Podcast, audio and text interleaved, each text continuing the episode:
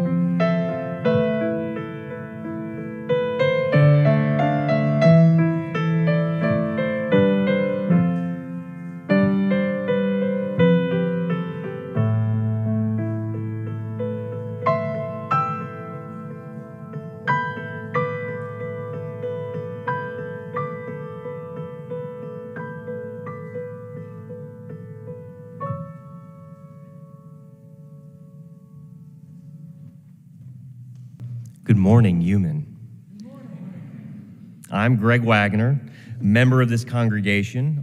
On behalf of our service leader for today, Randy Blasch, Reverend Dave Dunn, who is on much-deserved vacation, our Director of Religious Exploration, Lexi Tagney Brown, Music Director Alex Peach, and my fellow worship associates and the dedicated technical team that is making today's live stream possible.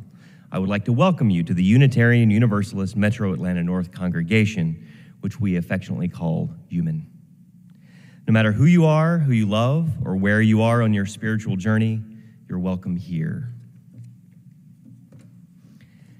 If there are any of you visiting us for the first time and feel comfortable doing so, please stand and introduce yourself so we can worship with one another as friends.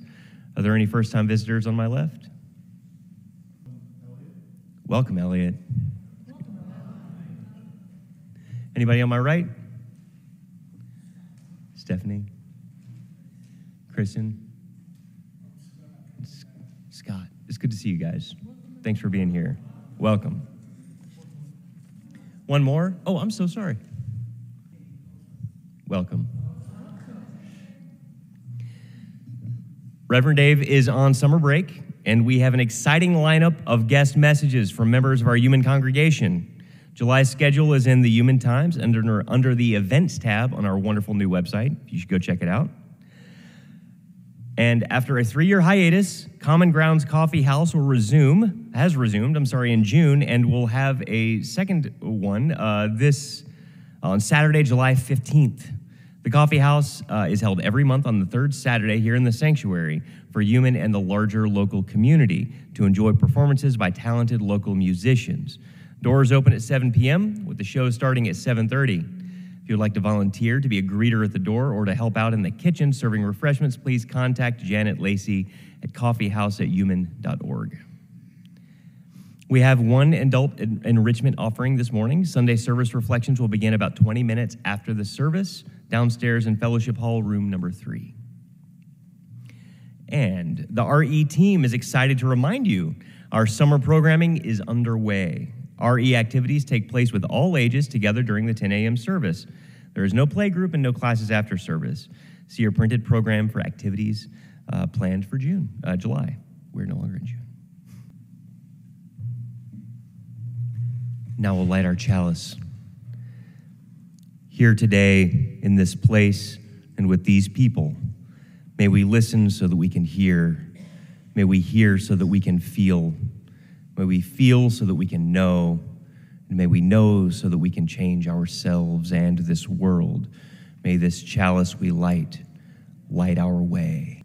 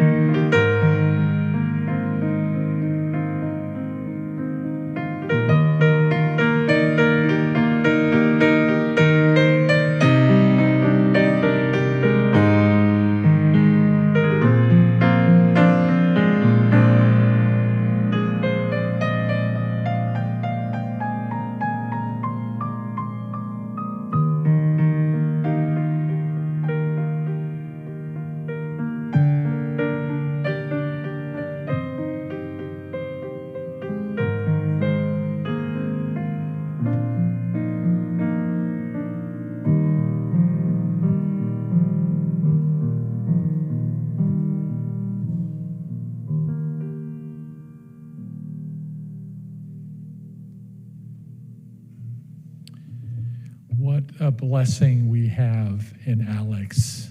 Thank you, thank you, thank you.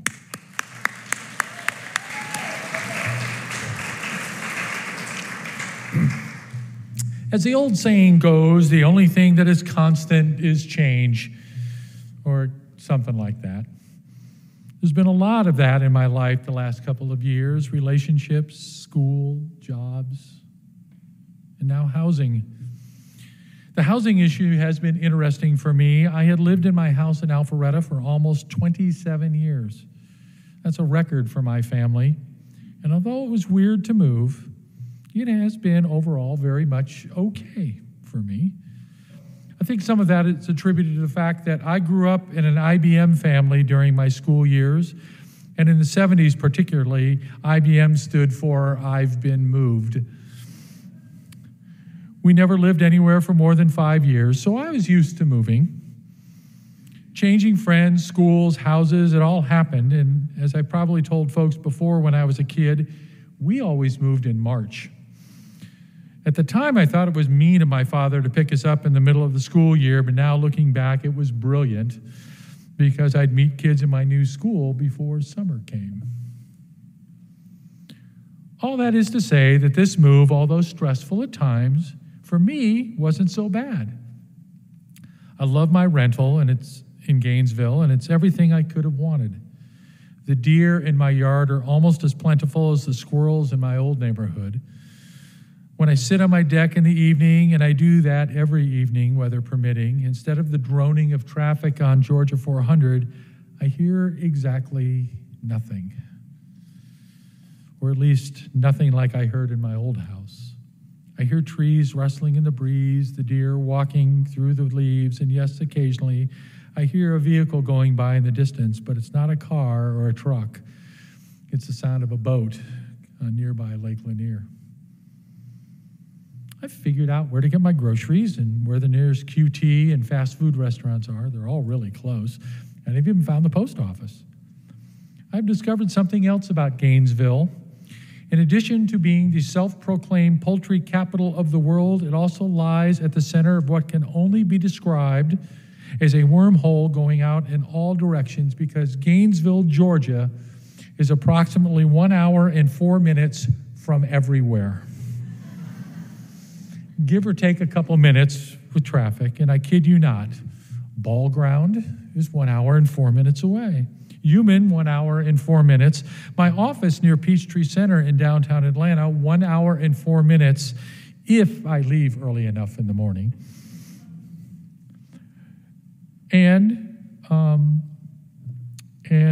But it's pretty consistent. Clayton, Georgia, well, it's actually 54 minutes, and again, depending on traffic. And the airport on Sunday morning took me, and I will be honest here, 1 hour and 9 minutes. It's something worth studying. But I have settled in, and I'm embracing this change. The same cannot be said for my roommate. Bentley, the dog, had lived his entire 9-year life in that house in my old Alpharetta neighborhood. That house with his doggy door and his backyard and all his stuff. And although we've been in the new place a little over a month now and all his stuff came with us, he is not convinced this is home. Oh, he loves watching the deer. He wants to play with them. And he likes his fenced backyard and laying on the deck with me in the evening, but it seems to him that we're just on a long-term visit somewhere. This isn't home. So when I leave for the day or go to the store, he's not a happy camper. He will wander the house and cry, looking for me or something familiar, and then he will eventually make his way to the bedroom and lay there until I get home. By the way, I've got a camera in the house, so that's how I know all this stuff.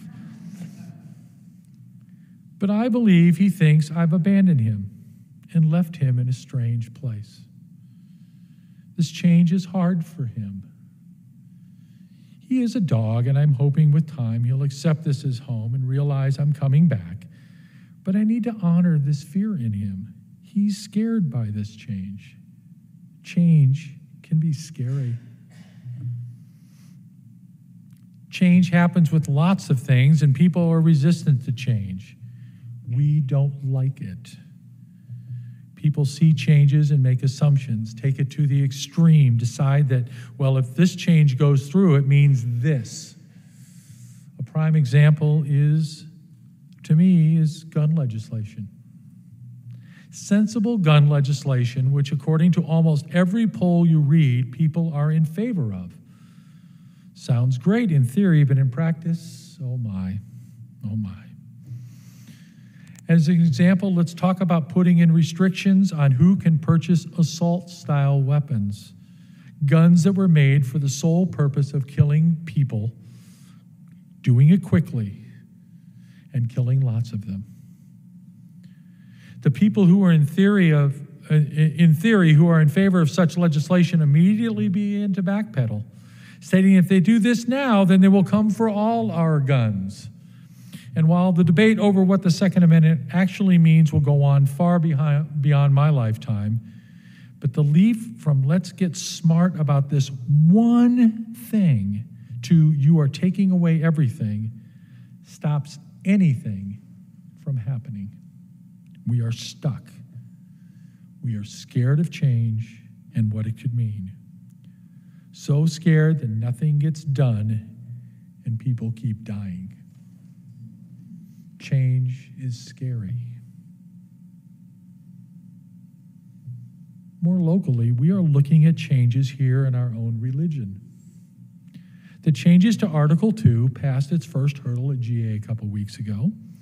Now we study it again for a year, and then next year's GA will decide if we make the changes permanent. But as I said, change can be scary. There were literally hundreds of amendments proposed to Article II changes, and many of them were related to removing our sources and our principles from the bylaws, which, in all honesty, in hindsight, they probably should have never been in the bylaws to begin with. But they were there, and now they are being removed and being replaced by more welcoming and inclusive language that can stand the test of time and will allow us to continue and grow and change with the times. It makes sense, but it means change, and people are scared of change. When we were at GA, there were discussions about Article II. People would speak on how they didn't want to lose our principles and sources. Why would we take these away? Why they became UUs, and why would we change the bedrock of our religion, our beliefs? There's a part of me that found an irony in that. In a church that openly states they have no creed or doctrine, people want to make sure we have our beliefs in writing. But I digress. This was hard for people. Now, a very, very brief history lesson. We've changed our principles and sources before to make them more inclusive, and it required a bylaws change to do it. It means every time we add something to our list, we'd need to change the bylaws, which takes 2 years, a year of study and another year to think about it, and then go in and vote on it. By changing Article II to use more open and inclusive language, we eliminate that and can use other means to state our beliefs. It reminded me of things that happened in the Episcopal Church, one of the churches of my upbringing, when they changed the Book of Common Prayer in 1979. The church was in an uproar. How dare they replace the one with all the these and thous with modern English? But guess what? It was not the downfall of the church. And they didn't send out the common prayer police to burn the old books. As a matter of fact, if you walk into an Episcopal church, you'll find the 1928 prayer book in the pews of almost every one of them, and it's used on some high holidays. I always made sure and skipped church on those Sundays, by the way. The changing of the rote didn't lead to the downfall of the church, but the resistance to the change did. People were willing to deal with a new book in the pews, but not with some of the things that came along with it, such as the ordination of women. That's when the split first started. That change led to the formation of the American Anglican Church, and when the Reverend Gene Robinson, who was a person I actually know, an openly gay priest, was elevated to bishop, well, that was the straw that broke the camel's back, so to speak, and that is what divided the Episcopalians and families, including mine. Entire states have left the Episcopal Church, and we are now seeing that in other faith traditions. The United Methodist Church split over the recognition of LGBTQ members and ministers, and most recently the Southern Baptists again over the ordination of women. Churches are divided, and they're divided over change. UUs are divided over change.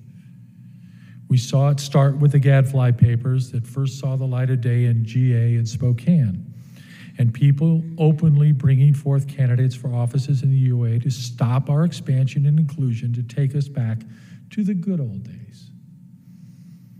There is a splinter group forming, and it is gaining traction, and if we are not careful, our religious tradition, one that is based in inclusion and love for each other, will be divided over inclusion and language. Change is hard. Now let's be clear about something with Article II. Our principles and sources will not be going away.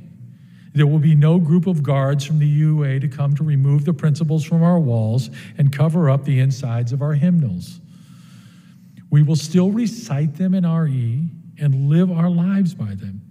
There will still be a movement to adopt the eighth principle, and I, for one, am in favor of that and will preach it from this and any other pulpit I am blessed to stand in moving forward. Article 2 is about making our bylaws more inclusive and more inviting, not dividing. But change is hard. And we can live through the change by living with the change. Hearing each other, owning that this change will be scary for many of our members, young and old. We need to listen to each other and live those principles, not just point to them and say, this is who we are, but show the world who we are by how we live. If you haven't been to our website lately, and the new website is beautiful, by the way, go to uuman.org. And look at what it says right there in big, bold print in the middle. Different beliefs, shared values. That's who we are and what we believe. And yes, the list of principles is there, and it should be there. And those are some of the guidestones we use to form our values. Change is hard, and change is constant. We have no choice to hold on to each other and embrace the change together. Because if we don't, it will tear us apart. It's up to us. It's up to me, and it's up to you. One of the first musicals I ever had the joy of being in was You're a Good Man, Charlie Brown. I was Snoopy. There's a song that Alex and I are going to be singing together shortly that I think should be in our UU hymnal. In this song, the cast sings about what happiness means to them, each of them, and each of them has their own definition. But in the end, happiness is about anyone or anything at all that's loved by you.